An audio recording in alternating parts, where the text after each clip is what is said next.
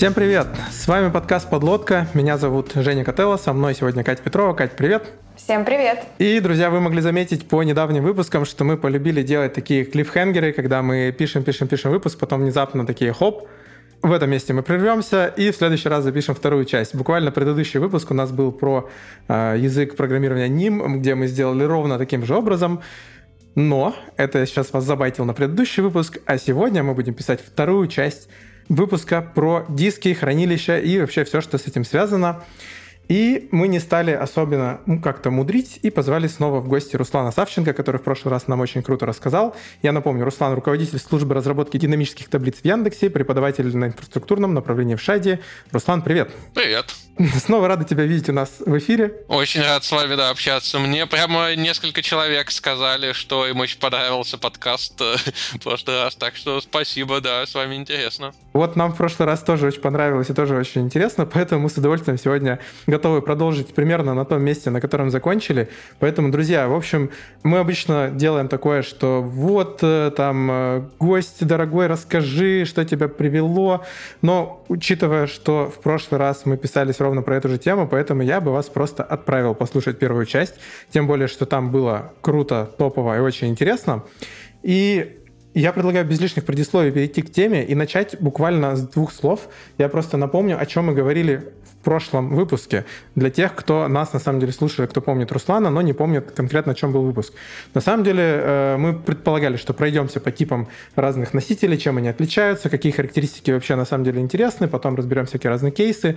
Но пока мы разбирались с разными видами носителей, мы на самом деле настолько глубоко укопались в каждый из них и в разные кейсы чтения и записи, что как раз-таки эту тему глубоко и раскрыли. То есть мы поговорили про HDD, SSD, NVMe, что такое Intel Optane и какие вообще там бывают кейсы записи, э, там чтения в один поток, несколько потоков и так далее.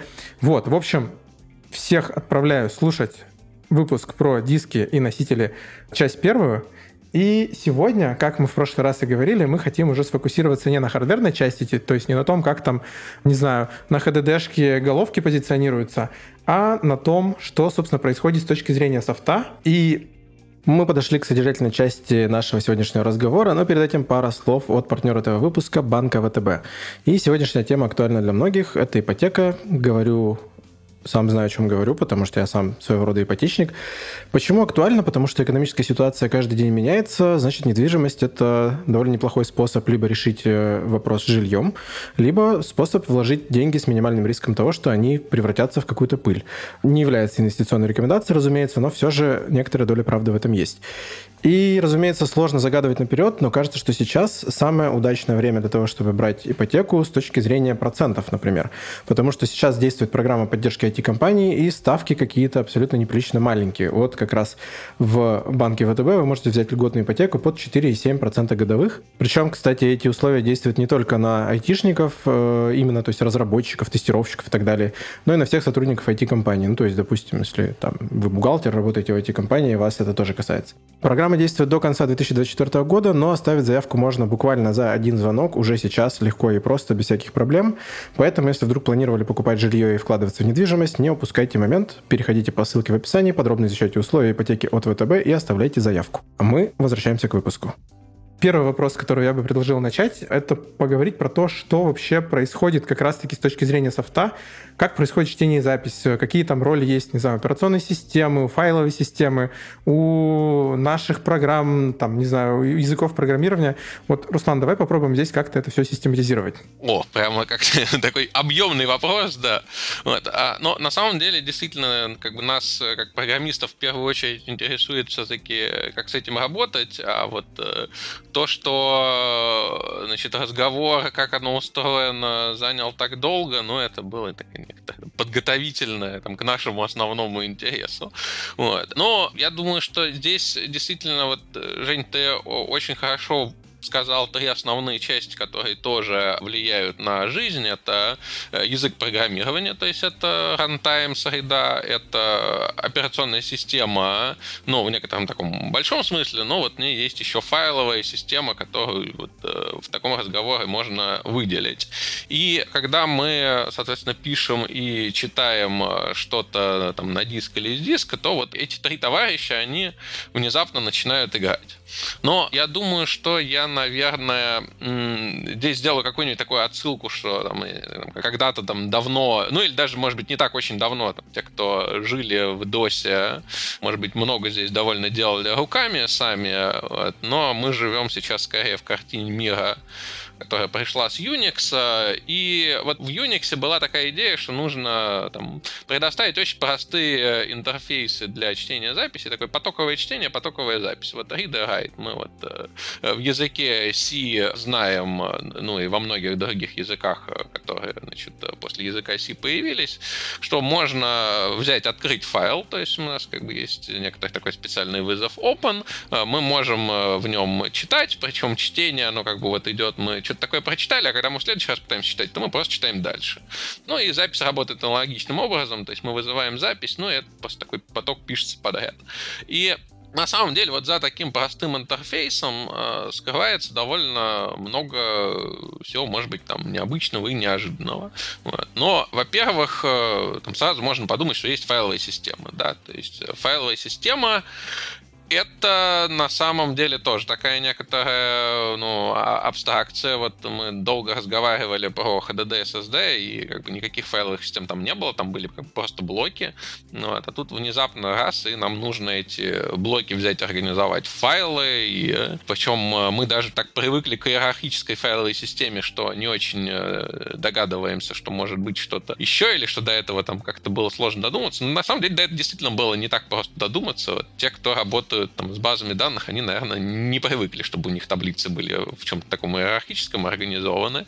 Вот, поэтому там, можно считать, что это не самая очевидная вещь. Ну и получается, что э, вот когда вы э, на самом деле э, пишете и читаете, э, ну, в основном, конечно, здесь можно говорить про пишете, то э, если вы что-то такое пишете, идет нагрузка не только на ваши файлы, но и на файловую систему. А если читаете, ну, тоже может, э, может прямо нагрузка на файловую систему быть, но, наверное, как бы немножко сложно представить, как так вот у меня там есть один открытый файл, причем файловая система. Вот. Ну, файловая система, там, она на самом деле э, будет э, заниматься транслированием, вот, где текущая позиция файла на самом деле находится на диске, там, на каком блоке, потому что файл, он не обязательно последовательно живет на диске. Вот, наверное, там те, кто помнит Windows 95, Windows 98, там помнят такой дефрагментатор эмулятор э, жесткого диска, который на несколько часов превращал э, компьютер э, в какие-то квадратики, которые бегали, и после этого там система работала лучше. Так да, приятно да. было диаграммы сравнивать до и после. Типа ты так думаешь, о, вот это я убрался. Да, все да, уплотнилось, да. Да, да, да, вот, вот. И как бы, и вот таким люди занимались, но сейчас, по-моему, этим уже не особо занимаются. Вот, по крайней мере, там, в Linux точно я не слышал, чтобы э, так кто-то развлекался. Но э, файловая система делает это, ну и, например, там, если вы э, на самом деле читаете там много мелких файлов, то вам на каждый файл придется еще там его где-то найти, там пройтись по всему пути в дереве и до него добраться. То есть, э, в принципе, здесь может неожиданно оказаться, что вот э, чтение по файловой системе будет даже больше, чем вы читаете из самих файлов. Ну, там, верно, если много мелких файлов. Но это так вот идейно, что такое файловая система, но, наверное, если мы говорим, что мы там работаем с каким какими-нибудь огромными файлами и работаем с ними преимущественно сами. Ну, например, как бы, там, если у нас э, база данных, да, база данных, причем которая там сама внутри уже там реализовала там B-дерево и реализовала какие-то структуры данных, там доступа до частей, то ей файловая система, наверное, там не очень интересная. Она как бы будет либо вообще без файловой системы жить, либо там создаст себе какой-нибудь большой файл и будет работать с ним. Вот э, на самом деле даже в таком сценарии, когда казалось там, файловая система немножко отодвинута в сторону, то софтварный стек и операционная система, они дают некоторого эффекта. И этот эффект, э, ну, иногда даже, я не знаю, ему про него пытаются научить, про него пытаются рассказать, вот, но я думаю, будет не лишним напомнить. Вот, э, наш ввод-вывод, он проходит через кэш. Вот, и бывает здесь кэши в разных местах. То есть, э, на самом деле, даже в липси есть кэш. Вы как бы можете на него натолкнуться. Ну, например, там, если вы многопоточным программированием занимаетесь, то вот э, с кэшом в среде, в библиотеке вы столкнетесь. Вот. А есть еще кэш в ядре, то есть там он так называется, page cache. И, ну, он, скажем так, он э, очень сильно помогает, когда он помогает, но из-за него могут быть разные интересные неожиданности. Ну, что такое вообще как бы кэш. Это некоторые блоки с диска, они оседают в оперативной памяти. И когда э, вы в следующий раз идете там за этими кусочками файлов, э, за этими блоками, то вы вместо того, чтобы попасть на диск, их э, начинаете читать из памяти.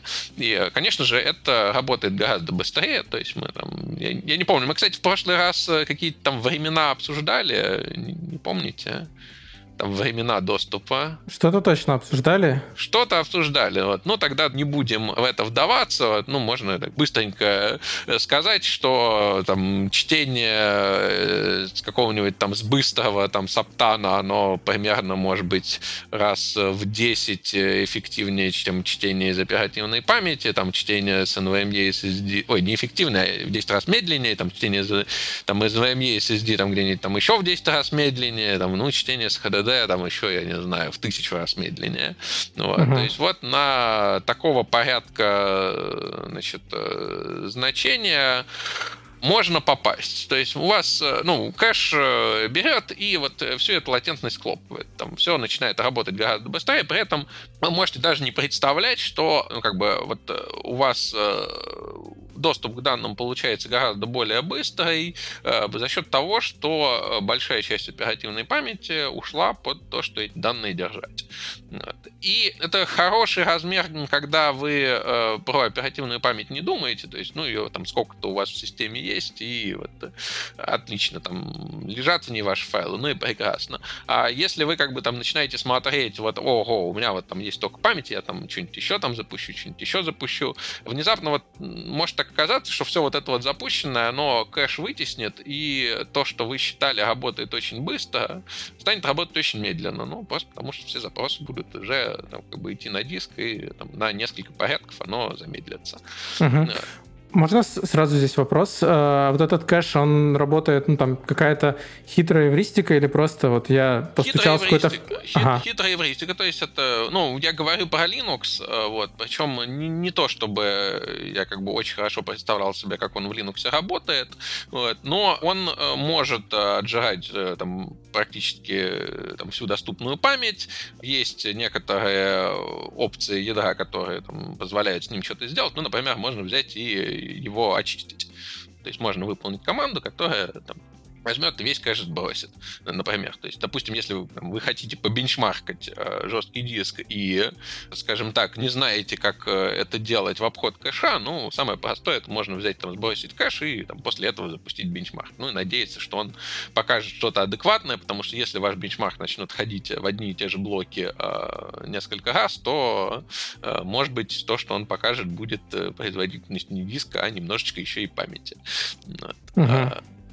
Ну вот, примерно это вот, наверное, все, что я хотел бы про кэш рассказать, э, потому что если говорить про производительность же вот про него надо всегда иметь в виду. Он может взять и э, показать результаты гораздо лучше, чем они есть на самом деле. Вот. Ну, они это, в реальности тоже помогают, но это стоит помнить. Вот можно здесь тоже с вопросом залететь, если мы говорим про кэш э, ну, по теме файловой системы и дисков. Есть ли какие-то еще проблемы, помимо того, что это отжирает э, ценную оперативную память и выдает неверные бенчмарки при как-то э, должной неочистке? Типа, я к чему веду, как это известная шутка, как в программировании самая большая проблема — это инвалидация кэша, да, когда там это не сделано корректно, мы можем получать какое-то поведение непредусмотренное. Скажем так, вопрос первую половину очень хороший, и я даже прямо был воодушевлен э, тем, что вот сейчас, сейчас отвечу, да, что вот-вот мы на самом деле Мы можем подрезать вторую часть, вот, чтобы мы а, выглядели да, отлично. Значит, корректности, а,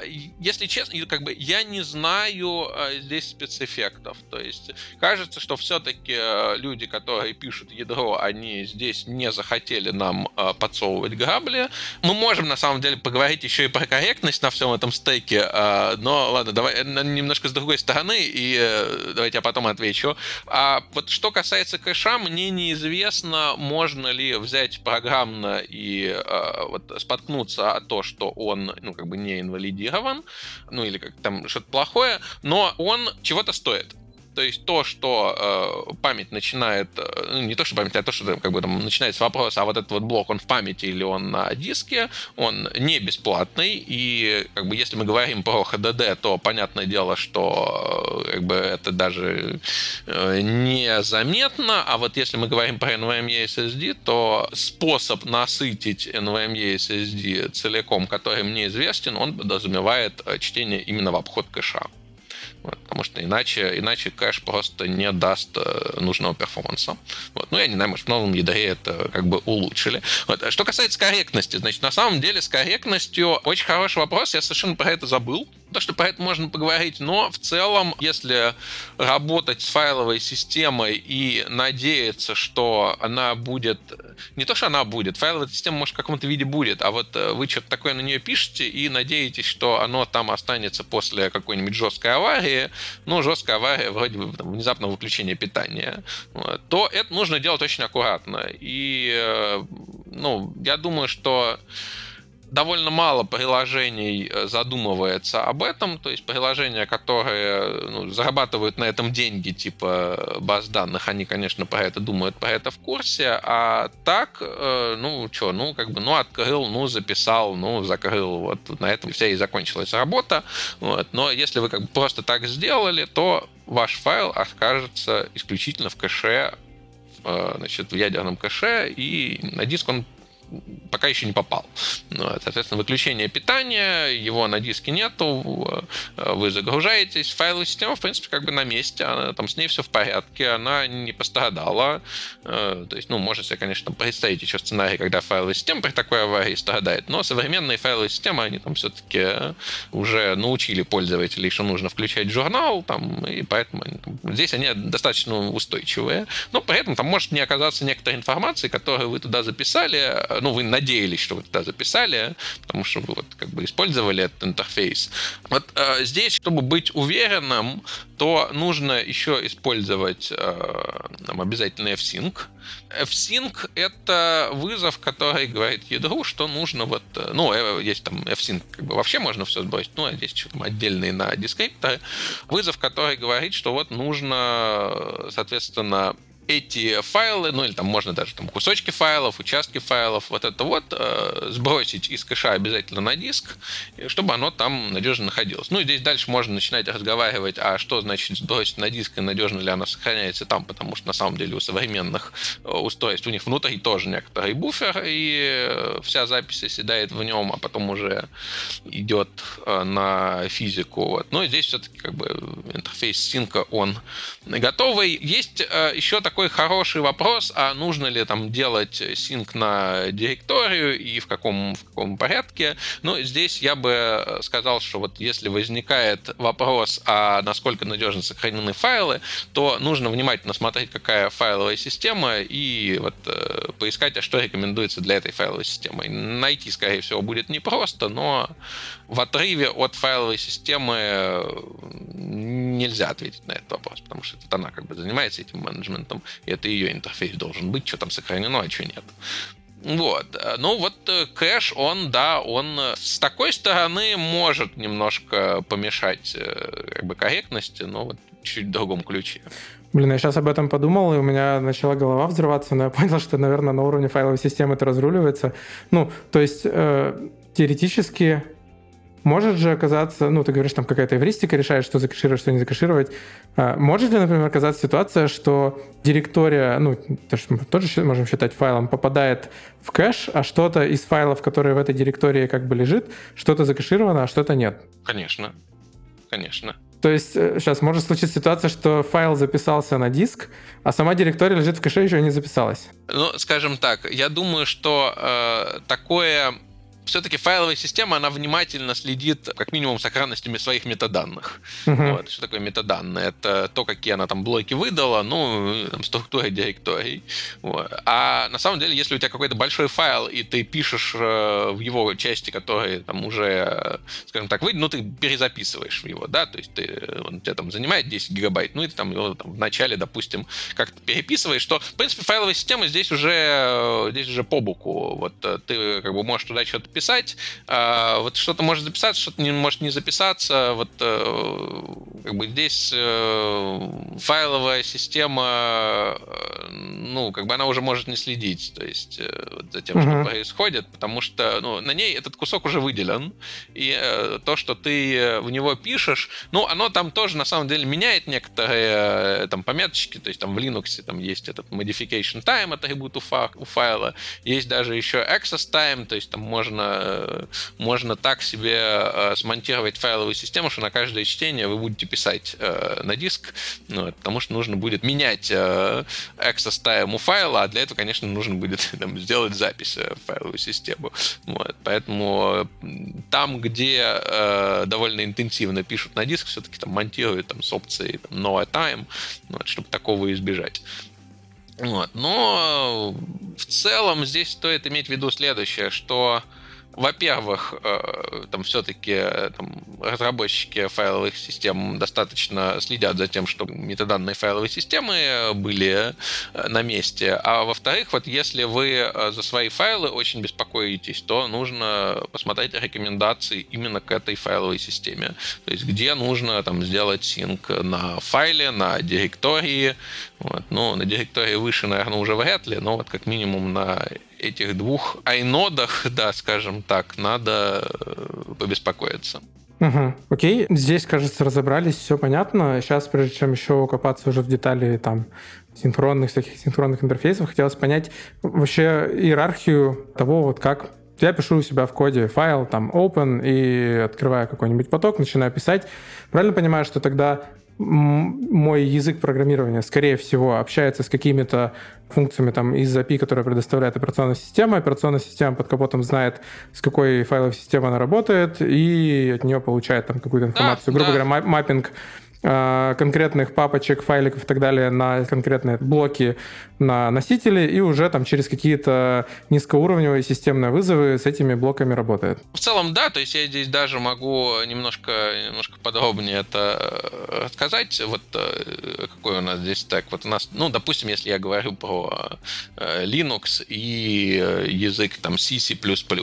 Ну, вот, ну там в C, ну, давайте там в C даже скажем, то есть у нас там есть этот в libc какой-нибудь там fopen, fclose, вот, которые там э, выдают э, объект типа там файл, но и на самом деле там это что? Это некоторый, как бы некоторый буфер э, в libc, плюс действительно полученное нечто от операционной системы. Полученное нечто от операционной системы, это там системные вызовы, системный вызов open, он там, возвращает так называемый дескриптор файла, то есть просто некоторое число. Ну а дальше вот там, по этому числу, по этому дескриптору можно операционной системе, э, соответственно, передавать э, на записи, на чтение какие-нибудь данные.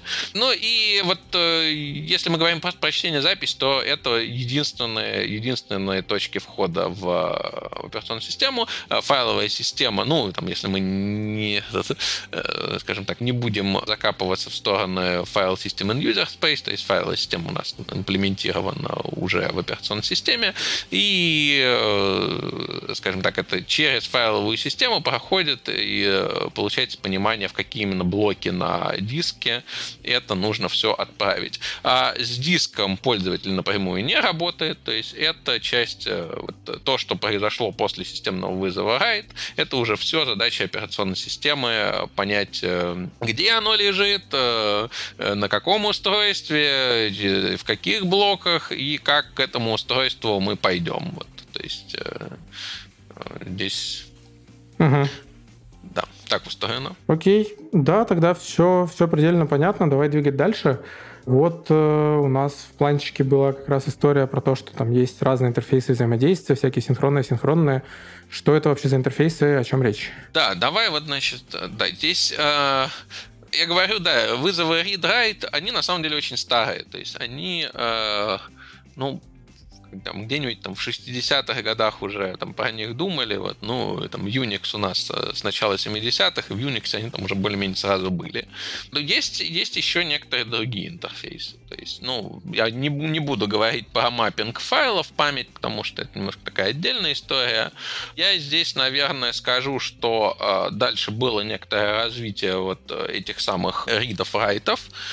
Ну, здесь можно, наверное, сказать, что окей, вот э, я говорил, что они потоковые, но если у вас, э, если, допустим, вы какая-нибудь база данных, у вас открыт файл, и вы там читаете, пишете где-нибудь из него в середине в разных местах, то это не очень удобно. Там есть другие вызовы, есть read, э, write, которые позволят по нужному офсету обращаться в файл, но это там пока примерно та же синхронная история. То есть эти вызовы, они синхронные. Вот, да, здесь, наверное, можно э, немножко сделать отступление и пояснить, вот что имеется в виду под синхронным вызовом. Вот у меня в точке программы я делаю вот этот, пишу этот некоторый read, и пока данные с диска не приехали, у меня программа дальше просто не выполняется.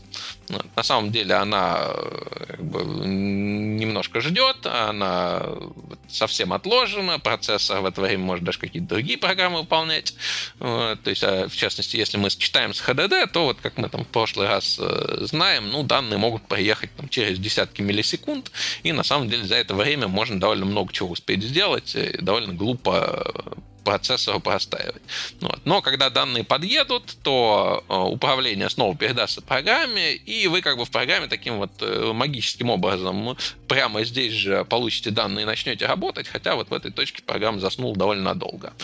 А Read PowerWrite это тоже синхронные вызовы. Там дальше еще было некоторое развитие, были векторные синхронные вызовы. Но наверное, для векторных синхронных вызовов э, проще себе их представлять. Ну, представлять, зачем они нужны, если у вас э, HDD и вот, ну, как в прошлый раз мы обсуждали, понятно, что DD такая вот э, пластинка, и, наверное, логично себе представить, что было бы вот э, классно, если у меня несколько запросов, то, ну, чтобы они вот все шли последовательно, я тогда вот читаю с дорожки, и у меня, у меня все прилетают. Но может так казаться, что это все-таки разные запросы, и мне в памяти их хочется видеть немножко в разных местах. То есть, ну, как бы у меня там, допустим, много буферов, э, но так получилось, что данные для этих буферов, они оказались последовательно на диске. Ну, допустим, я когда-то их там последовательно туда записал, а потом мне пришлось читать. Ну, я не знаю, какой-нибудь наверное, пример. Вот мне почему-то в голову пришел пример. Давайте представим себе, что у нас э, какой-нибудь видеофайл, у него там есть видео, дорожка, звуковая дорожка. Э, ну и э, понятное дело, что я, наверное, видеофрейм и аудиофрейм хотел бы иметь там в разных кусках памяти оперативной, когда я там с этим работаю. А на диске я их, видимо, запишу один за другим. Ну и вот э, логично мне было бы взять их, записать подряд и потом читать сразу подряд. И можно это сделать прямо одним вызовом, у которого на диске данные лежат последовательно, а в оперативной памяти они могут вот быть разбросаны. И есть такой интерфейс, э, там я, честно говоря, не знаю, насколько он популярный, но это все еще синхронный интерфейс. А дальше люди, ну, видимо, делали какие-нибудь э, сетевые приложения и стали думать, ну, хорошо, подождите, а вот э, э почему пока э, делается I.O., то операционная система будет выбирать, чем там занять CPU, а не как бы мы сами, потому что у нас как бы тоже, в принципе, много задач.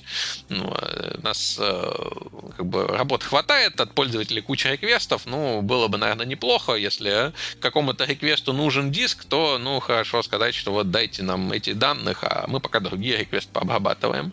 И так появились асинхронные интерфейсы. В принципе, там в Linux уже давно есть этот Linux I.O. асинхронный. С ним, кстати, тоже есть интересная история. Вот давным-давно в Linux было как бы вот таких там два асинхронных интерфейса, скажем так, заявленных. То есть есть Linux Linux I.O., который вот честный, асинхронный, ядерный, а есть еще э, POSIX IO.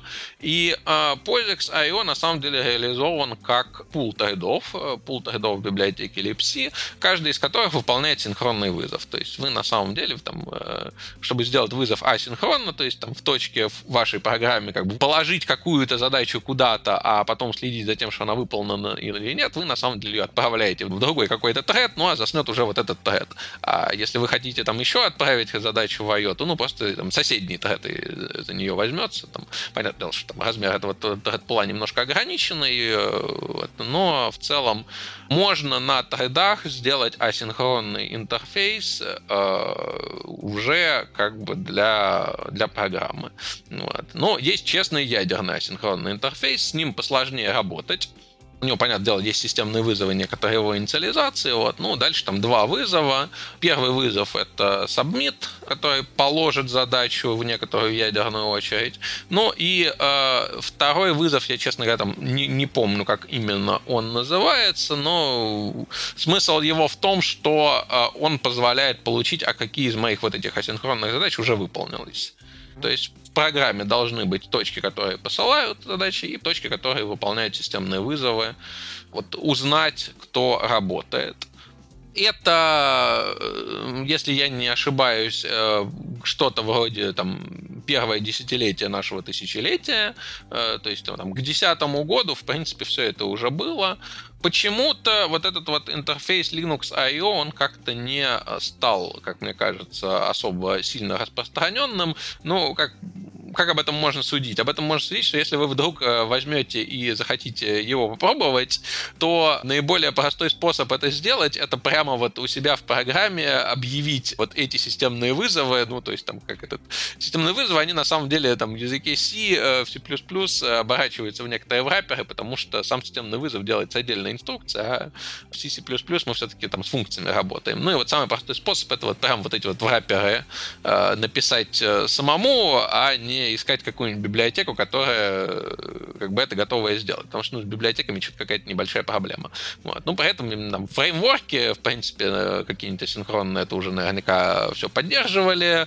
Разные СУБД тоже вполне себе э, этот асинхронный I.O. использовали. Вот. А здесь на самом деле есть очень интересный момент, потому что примерно там, в 2019 году ситуация немножко поменялась. А именно значит, в Linux появился такой еще один асинхронный интерфейс, и а, в него явно а, там вливалось довольно много ресурсов. У него есть э, библиотека, которая там ему позволяет использовать, и он как бы призван был вообще там, с некоторыми проблемами I.O. побороться.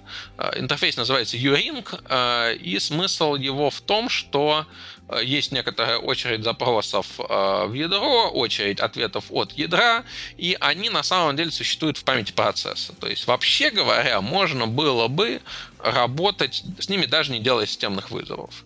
Вот. Ну, там некоторый такой режим есть, он, на мой взгляд, слишком прожорливый по CPU, поэтому нормальный режим все-таки был бы положить в очередь и сообщить ядро о том, что вы туда положили, а о том, что ядро что-то выполнено, в принципе, можно узнать даже не делая системный вызов.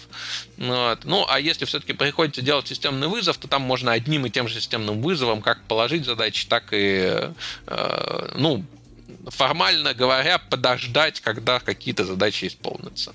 Но что можно сказать про эти асинхронные вызовы. С ними работать сложнее, чем с синхронными. То есть, ну вот, например, на этот URing, чтобы сделать просто чтение, то нужно написать примерно там строчек 20 кода. То есть там разные инициализации разных структур. Положили запрос, прочитали запрос, там поняли, что запрос тот же самый. Ну, и это занимает довольно много э, времени. Ну, не времени, нет, времени это как раз немного занимает. Это занимает довольно много разработческого времени, потому что вот нужно э, как бы в такой необычной парадигме посуществовать, но это гораздо более эффективно по, э, по коду, особенно если очень большой поток запросов. Угу. Окей.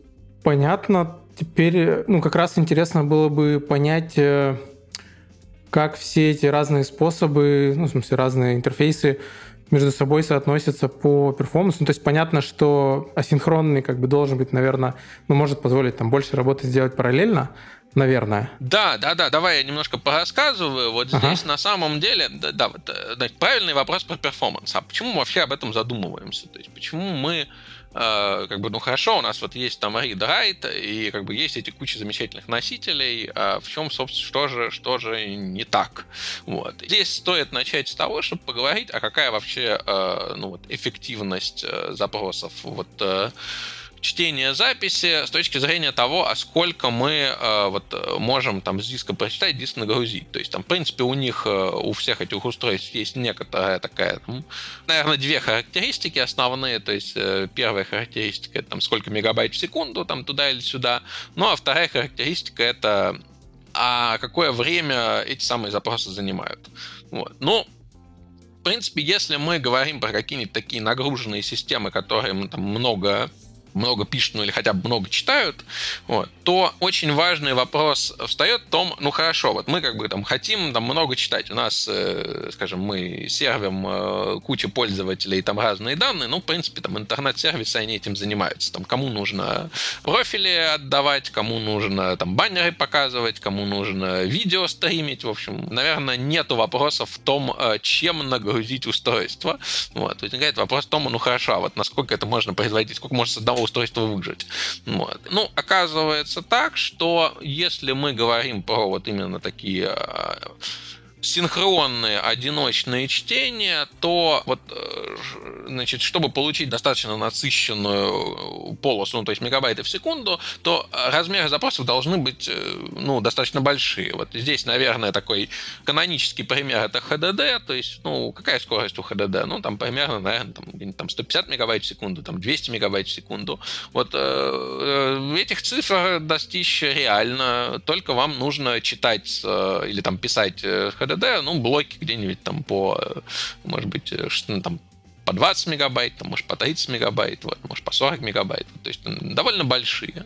При этом, если вы читаете, а, ну, или там делаете обращение к HDD а, блоки, там, размер которых а, меньше нескольких сотен килобайт, там, меньше, чем там, 100 килобайт, допустим. Вот. При этом, как все знают, там блок э, файловой системы имеет размер 4 килобайта.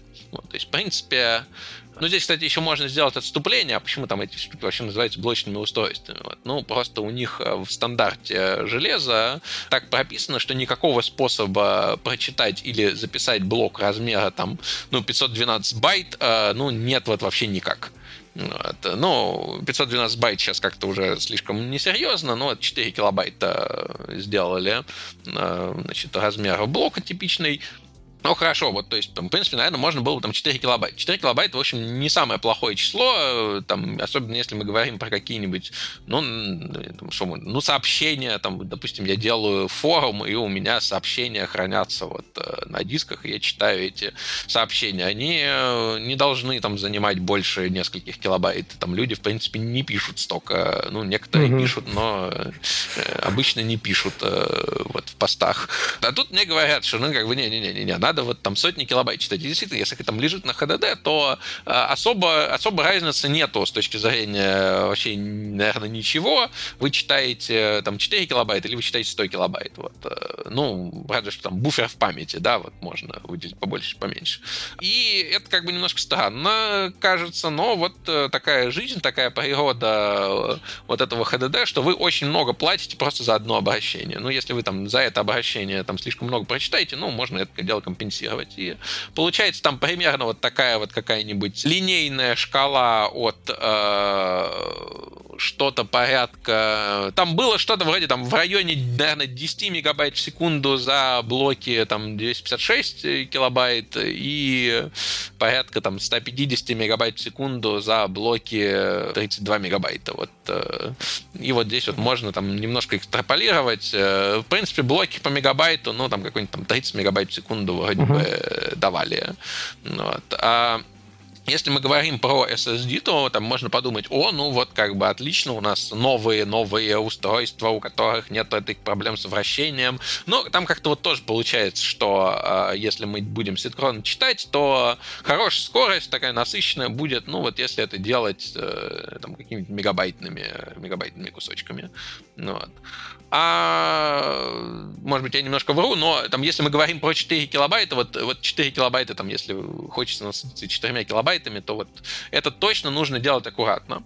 Вот. И дальше у нас возникает здесь несколько вопросов. Хорошо, хорошо, мы не можем это дело насытить, э, насытить в один поток, да, а угу. как бы, а как можем? Можем, на самом деле, ну, можем запустить несколько потоков, например. Вот, э, как я говорил, то есть есть там этот POSIX э, Asynchronous I.O., можно в несколько потоков взять и начать там писать, читать. Можно делать через э, вот асинхронные вызовы I.O., и там можно там, URING, ну, вот, и можно, значит, на самом деле там сделать еще и несколько потоков, и в каждом потоке читать не через синхронный интерфейс, а как раз через вот эти вот URING Link и, или IO. А, и здесь вот мне в какой-то момент э, стало очень интересно, а как бы вот здорово, я очень хочу блоки по 4 килобайта, вот прямо вот, вот как бы они мне так нравятся, что вот, вот очень хочу работать именно с ними, и какой мне здесь э, интерфейс будет э, значит, наиболее выгодный. При этом выгоду нужно смотреть, то есть по пропускной способности, по латентности и, как ни странно, по загрузке CPU. То есть вот на таких маленьких блоках и на таких больших потоках, так, если мы будем говорить про NVMe SSD, загрузка CPU там уже довольно существенная. Ну, просто потому что э, там счет э, запросов в секунду идет просто на сотни тысяч. Ну, uh-huh. вот, то есть там, если кто-то смотрел спецификации NVMe SSD, то там есть такие понятия там IOPS, ну и вот там и производитель говорит, а вот там 700 тысяч IOPS, там 800 тысяч IOPS. Ну, вот это довольно много, много в секунду. Там не каждый э, сервер может похвастаться даже таким потоком э, соединений э, входящих, э, входящих запросов, но с дисками так, в принципе, работать можно. А вот на, э, значит, э, на моих вот этих изысканиях получилась интересная картина, что ответ, он неоднозначный. Ответ зависит от того, с чем мы работаем. И когда э, я работал с этим саптаном, то лучше всего оказалось это делать тредами, то есть лучше всего оказалось э, выполнять парит в тредах. А когда я работал с NVMe SSD, лучше всего оказалось это делать через URING. Вот. При этом URING в нескольких тредах. И да, получается там выжать 2 э, гигабайта в секунду с одного и там почти 3 гигабайта в секунду с другого э, маленькими блоками, но это вот нужно делать аккуратно. Э, здесь, наверное, сразу можно сказать, что с оптанами можно работать еще более, более интересным образом. С ними можно работать напрямую, там в обход ядра есть библиотеки, правда, не очень понятно, чего с файловой системой будете делать, там это отдельный разговор, но такое делают. И здесь возникает следующая вещь. Вот э, эти устройства, как бы вот Optan, их еще иногда называют там Ultra Low Latency SSD, ну, потому что там латентность идет просто на единицы микросекунд, ну, то есть не там миллисекунд, вот э, там десятки миллисекунд по SSD, которые мы говорили, а тут вот единицы микросекунд можно, ну, там десяток микросекунд, э, там как максимум. Вот. Можно здесь сказать, что вот это время, оно настолько, настолько маленькое, что лучше бы приложению, после того, как оно делает запрос, лучше бы взять и подождать, когда этот запрос выполнится, чем как вот, э, значит, уходить куда-то и э, давать процессору выполнять другую работу. Вот. Ну, это называет э, там режим пол полинг. Можно даже сделать там не через всякие хитрые API, там вроде SPDK, а через прямо системный вызов можно читать в таком режиме, то есть чтобы ядро полила, да, при этом получается немножечко получше латентности, но, понятное дело, там, ценой загрузки CPU. Окей. Слушай, а можешь привести пример, может быть, какого-нибудь кейса? Вот, если я правильно понял, э, то есть прям оптимизация, что вот если у нас не знаю, на сервере нам стоит Optane, то нужно вот такую-то логику сделать, э, там в трейде запустить такие-то вызовы, а если там NVMe, то другие вызовы. Вот для каких прикладных кейсов это может применяться? Знаешь, я, честно говоря, э, не думаю, что э, вот э, настолько заморачиваться, если мы говорим все-таки про прикладные, да, прикладные применения, что имеет смысл прямо настолько заморачиваться. То есть, если мы говорим про прикладное, то я для современного железа вот прямо настоятельно рекомендую посмотреть на Uring. Да, придется пробраться через интерфейс, но это то, как вот ну, через интерфейс, в смысле, через э, то, как э, его писать в коде, вот, но это тот интерфейс, э, через который нужно работать современным железом, и там вроде как бы уже и сетью предлагают работать через Uring, я, правда, сам не пробовал, вот не знаю, насколько это хорошо, нехорошо, но всем, кто любит там какие-нибудь интересные ядерные интерфейсы и новшества, вот обязательно надо взять и с ним познакомиться, но при желании начать работать. Вот, э, мне, ну, мне кажется, что там, если мы говорим про какой-нибудь современный серверный софт, то ему достаточно сделать вот это, ну и работать уже через Uring. Ну почему? Ну потому что там поддерживать много разных э, интерфейсов э, довольно дороговато, а для NVMe SSD все-таки действительно надо сделать, надо сделать это через Uring. Я когда пытался с трейдами чего-то получить, мне потребовалось там сделать этих трейдов в несколько раз больше, чем CPU у меня на процессоре, просто чтобы нагрузить на при этом, понятное дело, что латентность была просто никакая. Скажем так, если возникает вопрос, а как, э, как бы нам чего-нибудь еще из оптана выжить, то тут уже надо там в сторону SPDK смотреть и в сторону фреймворков, которые общаются в обход ядра, там в обход всего, и э, пытаться понять, они вот нужны или не нужны, ну или нужна ли вообще такая там сверхнизкая латентность. А если Ring подходит, то и не заморачиваться. Окей, про перформанс поговорили, тогда, может, э, двинем дальше к шедулингу. Вообще, что это и зачем? К шедулингу, да. Что это и зачем? Я к нему пришел далеко не сразу, и э, там в его необходимость поверил тоже далеко не сразу. Есть э, устройства, там можно на них послать запрос, оно даже все работает. При этом, да, вот э, там есть, есть планировщики, там есть планировщики в ядре, в принципе, там если кто-то занимался настройкой сервера под там, какую-нибудь СУБД, то наверняка видел разные рекомендации, что вот там нужно то или иное или третье событие.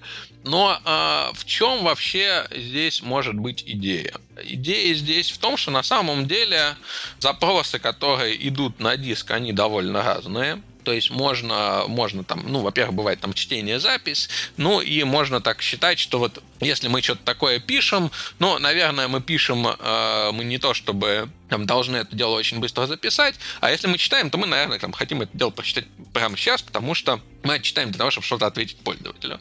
Это означает, что нужно как бы вот э, приоритет э, записи на чтением где-то поставить, потому что мы могли там, я не знаю, э, решить вот что, о, вот вот эти вот там наши там 100 мегабайт пора сбрасывать на диск, э, а через там 10 миллисекунд пришел пользовательский запрос, который там хочет прочитать 4 килобайта.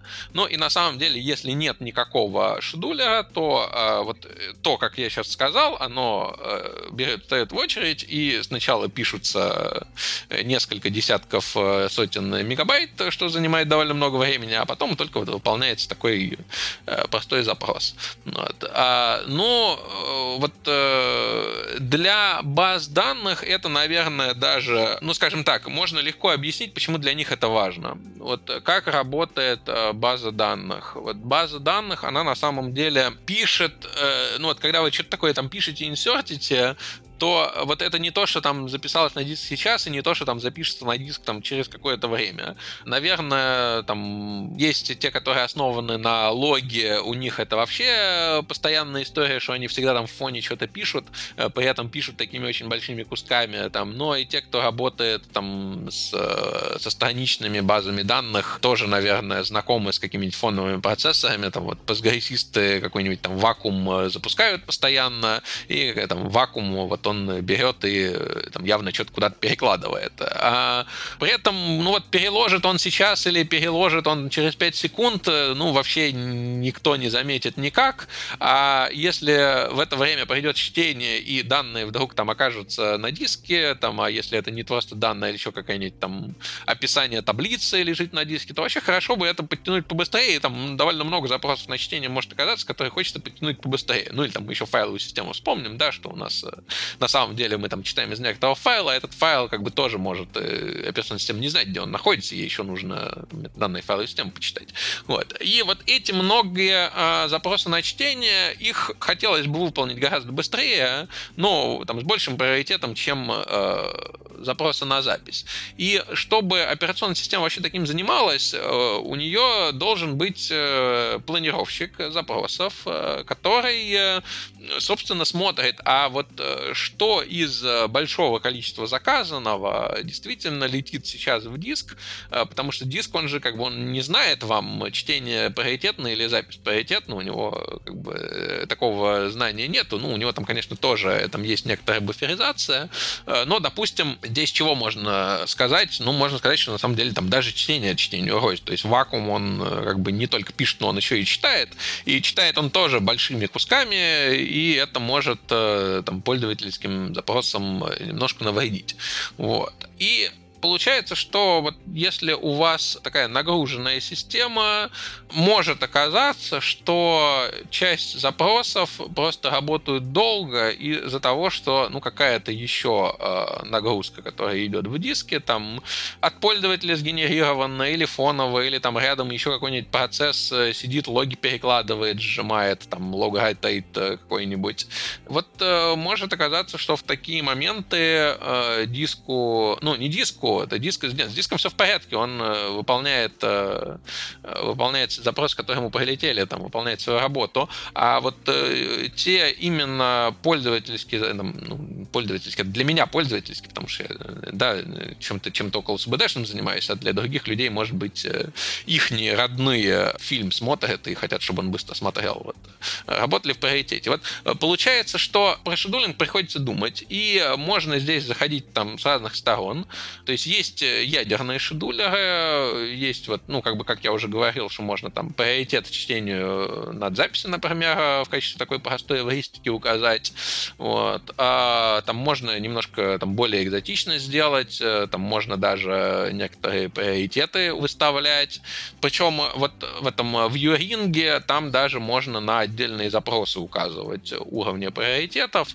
Дальше, конечно, интересный вопрос, а вот э, что же, что же тут можно выбрать, ну, я бы, наверное, на этот вопрос сказал так, что, э, как бы, значит, вы теперь, значит, слушатели, да, знаете, вот что такое бывает, ну, вот, э, пойдите попробуйте, потому что, если честно, мне ни один не подошел.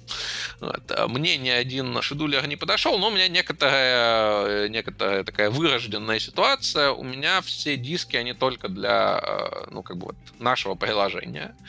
Да, и э, получается так, что мы прекрасно сами можем взять и понять, а вот э, что же мы, э, что же мы сейчас э, как бы пишем, читаем, э, важно ли то, что мы пишем, читаем, и вот мы можем аккуратно в нашем приложении, зная, что вот это вот большое чтение, оно на самом деле как бы от некоторой фоновой задачи, или вот это большое чтение, оно от некоторого запроса пользователя, и мы можем как бы внутри взять это дело, приоритизировать и отправить отправить уже э, в диск. Да, я просто хотела уточнить. Я правильно поняла, что вот, ну, саму логику этих шедулеров их реализует там разработчик там ПО, там тоже баз данных или что-то такое. Или есть уже какие-то прям готовые, я хотя не очень понимаю, как они эту инфу возьмут.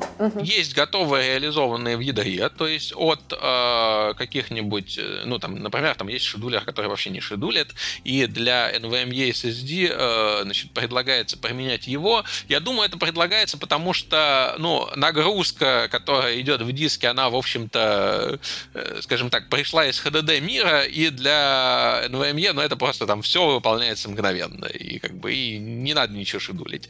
Вот. Но есть немножко более такие внимательные шедулеры. Там есть шедулеры и вообще, которые там пытаются немножко честно разбить э, устройство между, э, между пользователями. То есть можно взять готовое. И, конечно же, если готовое подходит, то есть если э, там, получается его включить, настроить, и, и оно дает, собственно, те профиты, которые ожидаются, то, ну и здорово, не нужно ничего больше пытаться, потому что иначе... Смешно, когда ты упомянул этот шедулер, который не шедулит, это как плацебо, такой разработчик включил, включил этот шедулер, такой, о, ну вроде, вроде, вроде включил, Ну, там как, там такой, э, я так понимаю, интерфейс э, подключаемый, ну и можно написать вот как бы реализацию, которая ничего не делает. Это прямо вот э, предлагается таким, да, дефолтным планировщиком для NVMe SSD включать вот, по умолчанию. Ну, можно и нужно брать готовое, если оно работает. Вот. И как бы единственный минус, который может быть у этого готового, что готовый шедулер, конечно, не знает, а как именно вот нагрузка Внутри приложения есть некоторое понимание о том, что может быть там более важно, чем, э, чем другое. Вот. И если это все идет от одного приложения, там, без всякого указания приоритетов дальше, то там, ну, ядерному шедулеру уже ничего не получится здесь понять и разбить на части. Вот. А внутри приложения это как бы сделать можно, но так развлекаются на самом деле довольно малое число людей. То есть я вот э, там точно знаю, что Э, есть э, такая замена Кассандры с ScyllaDB, и они прямо там много раз хвастались и говорили, что вот они планируют запросы в user space, ну вот прямо вот в своем приложении. Э, они смотрят, они, кстати, довольно там прошаренные ребята, и про Юринк они тоже писали, кажется. Ну вот как бы они используют планирование запросов. И ну, мы как бы на это дело посмотрели, тоже начали там некоторую пользу с этого получили, увидели. Вот. Но э, это делать не просто, это делать аккуратно. Еще менее просто понимать, если что-то не работает, то это вот это была наша нагрузка, или это там в этот момент э, там NVMe SSD затупила и показала всплеск, потому что они, как, в принципе, так тоже делают там э, внутри, э, внутри этой железяки всякие творятся гораздо более сложные дела, чем мы обсуждали в прошлый раз, но она там внутри тоже может решить, что ей пора позаниматься какой-нибудь интересной сборкой мусора и не отвечать на запросы в это время. То есть, там, если посмотреть а, что обещают производители? Ну, производители обещают, что там в какой-то перцентиле оно показывает нормальное время, а вот э, то, что выходит за рамки этой перцентили, ну, никто не обещал. Так что с этими железками на живую не так просто работать. Угу. Слушай, вот у меня вопрос, чтобы это как-то в голове улеглось. Вот смотри, ты говоришь, ну там есть э, уже готовые реализации и там ядерные, какие-то софтверные. А, или там может случиться, что они не подходят, потому что они там решают какие-то очень стандартные кейсы, у тебя какие-то нестандартные. Правильно понимаю, что если там встает задача, мы понимаем, что нам, блин, на своей стороне надо как-то нагрузку пошедулить, то, ну, по сути, это значит просто, что вместо того, что ты у себя там в коде просто тебе нужно прочитать, ты читаешь, нужно записать, пишешь, ты вместо этого пишешь какую-то, грубо говоря, там, диспетчеризацию, когда тебе нужно... Ну, ты вместо если... этого, в свою очередь... Группируешь запросы там или как-то еще. Ну, ровно так и есть. То есть ты, ну, как, как работает планировщик, да, любой примерно. У него есть некоторая э, очередь запросов, как-то разбита на, там, по-разному на разные категории, и есть некоторая логика, которая говорит, ага, вот там сейчас я возьму вот этот вот.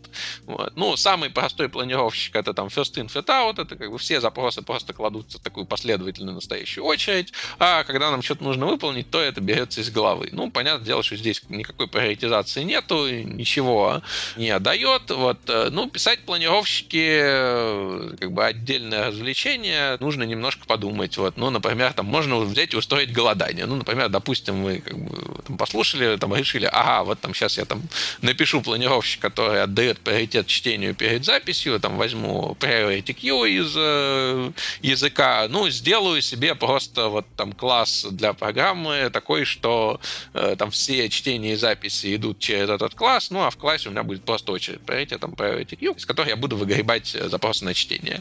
Ну, в этот момент можно очень легко себе устроить голодание записи. Э, вот, если запросов на чтение больше, чем э, пропускная способность диска, то запросы на запись просто будут копиться-копиться и никогда не будут выполнены.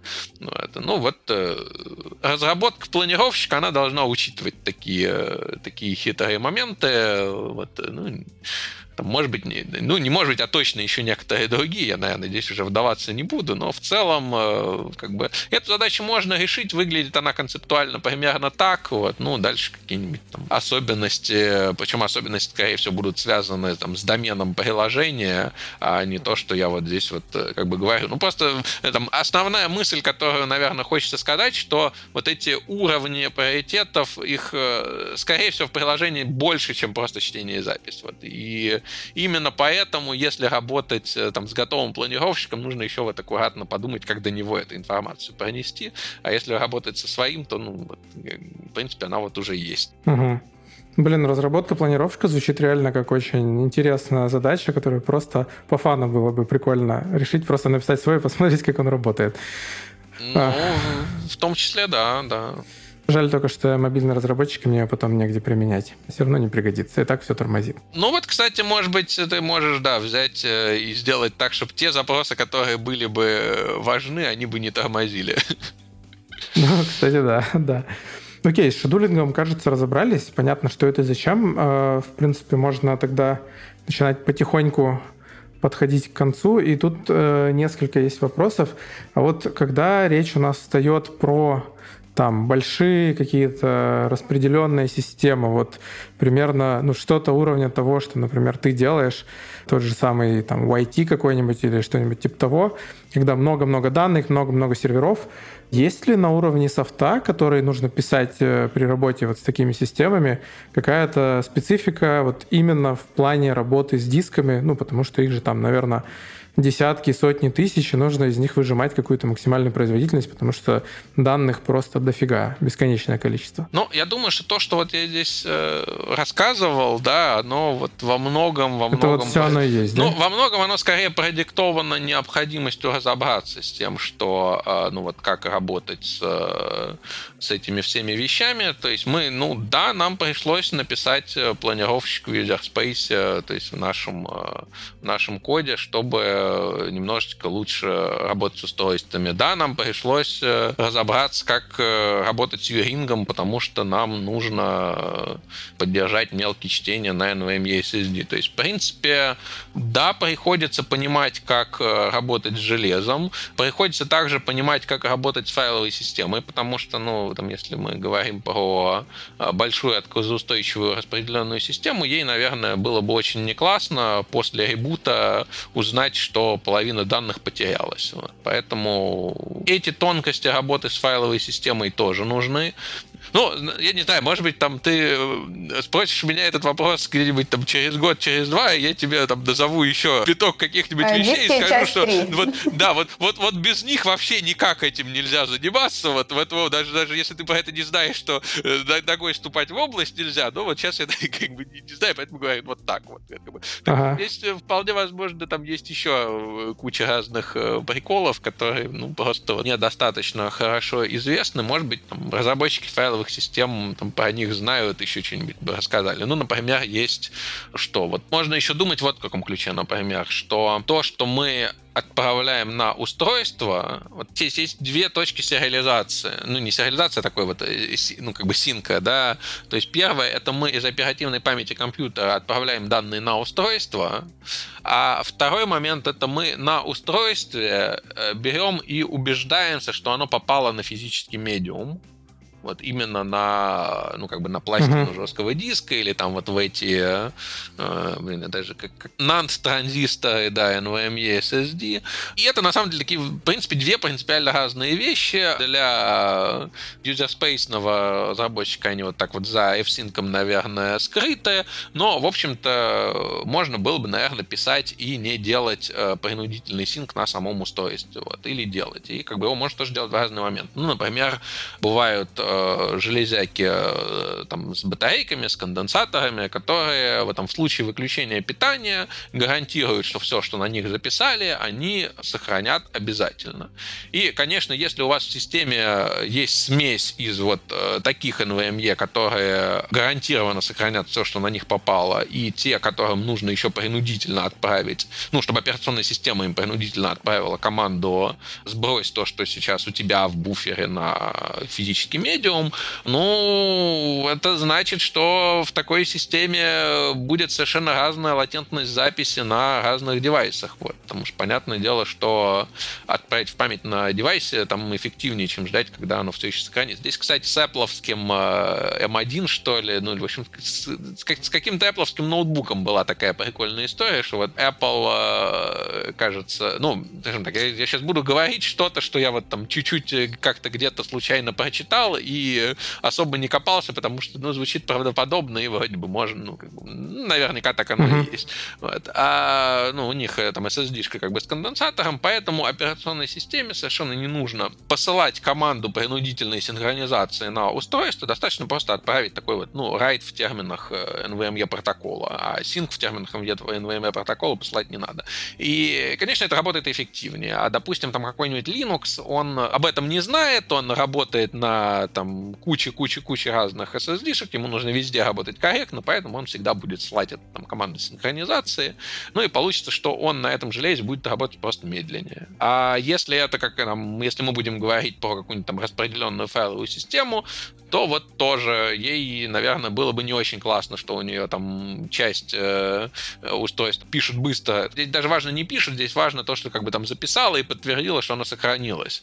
Вот. А, ну, что в распределенной системе на самом деле обязательно надо делать э, при записи, то есть нужно быть уверенным, что оно попало, потому что как бы да, там записали с репликацией, вот, но если все реплики сдохнут, то будет не очень хорошо. Об этом приходится, ну, не, не то, что приходится, об этом ну, нужно задуматься и там получить получить либо ответ, что нет, там всегда нужно там делать синк, или там нет, мы как бы вот специально заплатим побольше денег, чтобы у нас быстрее работала запись.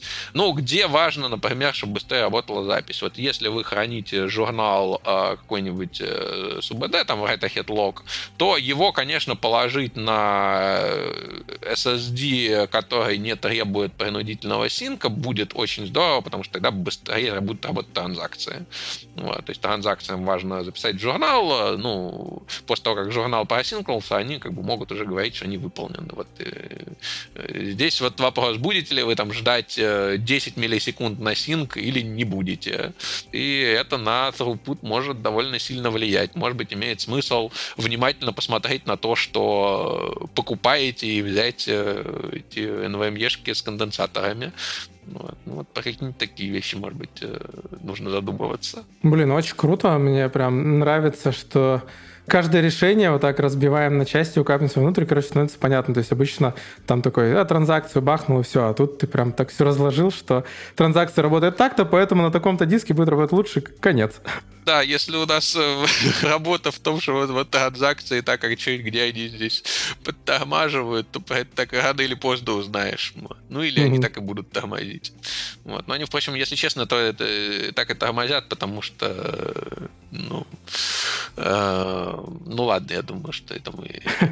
Работу, да, я не буду, не буду здесь рассказывать. Я могу рассказать, о чем можно задуматься, если по диски начать думать. Вот. А так, если заниматься там, разработкой большой распределенной системы, то у него и много разных э, других э, есть э, нюансов, и не только едиными дисками можно себе и, там, и испортить жизнь, и наладить жизнь. У меня там, например, больше боль в текущей задаче то, что там дата-центры выключаются, да, здесь как бы здесь диски, ну вот никаким образом не играют. Угу. Окей, понятно. Ну и тогда я предлагаю зафиналить одним вопросом, на который может быть э, очень короткий ответ, э, типа нет, нифига, а может быть какой-то длинный ответ. Э, просто такой вот, мы сейчас обсуждали кучу всяких таких сложных низкоуровневых иногда концепций. И примеры, которые ты приводил, обычно были, знаешь, на уровне того, что вот э, там чуваки, которые пишут базы данных, у них там под капотом вот это сделано вот так-то. А в таких случаях, когда там большая нагрузка, тоже вот там такие-то ребята вот используют такие-то вещи, чтобы там супер сильно оптимизировать определенные кейсы. А можно ли какие-то из вещей, которые мы сегодня обсуждали, э, завернуть в какой-то понятный пример для обычного бэкенд-разработчика Васи, который там пишет обычный сервис. Может быть, он слегка data intensive, то есть он там э, много пишет логов, много пишет базы данных. Короче, какие-нибудь такие рекомендации очень простые, которые не требуют у тебя писать там собственный планировщик, как э, на бытовом уровне, будучи обычным разработчиком какой-нибудь бизнес-логики своих сервисов, ну, чуть-чуть эффективнее начать работать с диском. Может быть, какие-то очень простые советы есть. Но я думаю, совет, если, если используется какая-нибудь база данных, то э, не экономить на DBA, э, вот чтобы эту базу данных достроил специалист э, и достаточно эффективно она бы работала. Мне кажется, что здесь нужно руководствоваться следующим подходом. Вот э, ты как бы что такое пишешь, ты живешь на каком-то слое. Вот. Тебе на самом деле там важно знать, как работает слой, который под тобой, вот, и, значит, как делать так, чтобы он хорошо работал, какие у него там бывают проблемы. И хорошо бы знать, а что вообще болит у тех людей, которые пользуются тем, что ты, соответственно, делаешь. Uh-huh. Вот. Ну и здесь, если мы говорим про бэкэнд, который живет поверх там, какой-нибудь СУБД, ну вот нужно там в тесном контакте с этой СУБД находиться. Там, да, у нее есть большой кусок документации, в которой там настройка этих IO-шедулеров прописана. Она, правда, там в любой документации написано, что вот есть такие-то шедулеры, и можно их так-то настроить, и нигде не написано, какие числа взять, как бы, как в зависимости от ворклода сделать так, чтобы стало хорошо. Ну, как бы, видимо, считается, что есть отдельные люди, которые за зарплату это делать умеют.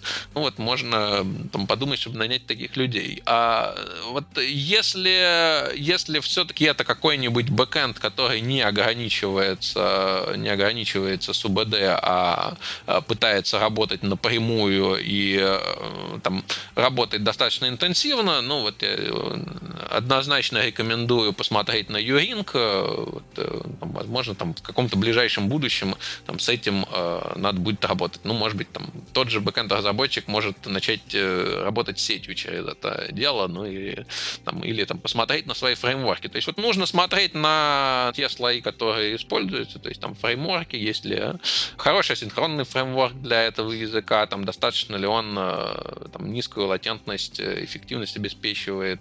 Но, опять же, э, если мы говорим про I.O., посмотреть бенчмарки I.O. Вот хорошо ли соотносятся бенчмарки этого фреймворка с какими-нибудь там заявленными бенчмарками голыми этой железки, потому что если фреймворк не показывает достаточной производительности, ну, значит, вот просто он э, использует какой-нибудь устаревший интерфейс, э, а можно было бы там сделать что-нибудь поэффективнее.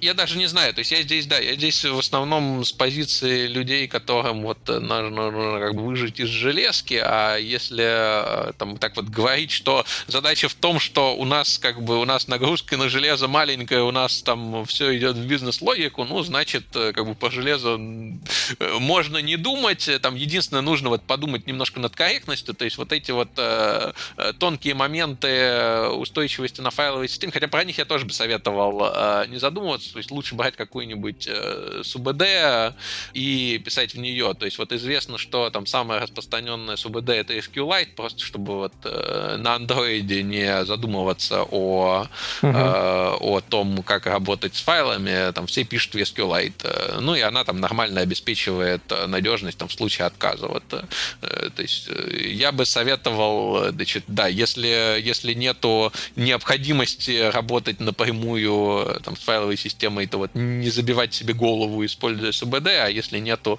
необходимости работать с нагрузкой, то не забивать себе этим голову и делать ту работу, которую, собственно, надо. Потому что если нагрузка по сравнению с пропускной способностью и там, с латентностью э, железок э, не такая большая, то ну, ничего вы не выиграете от того, что вы ее оптимизируете.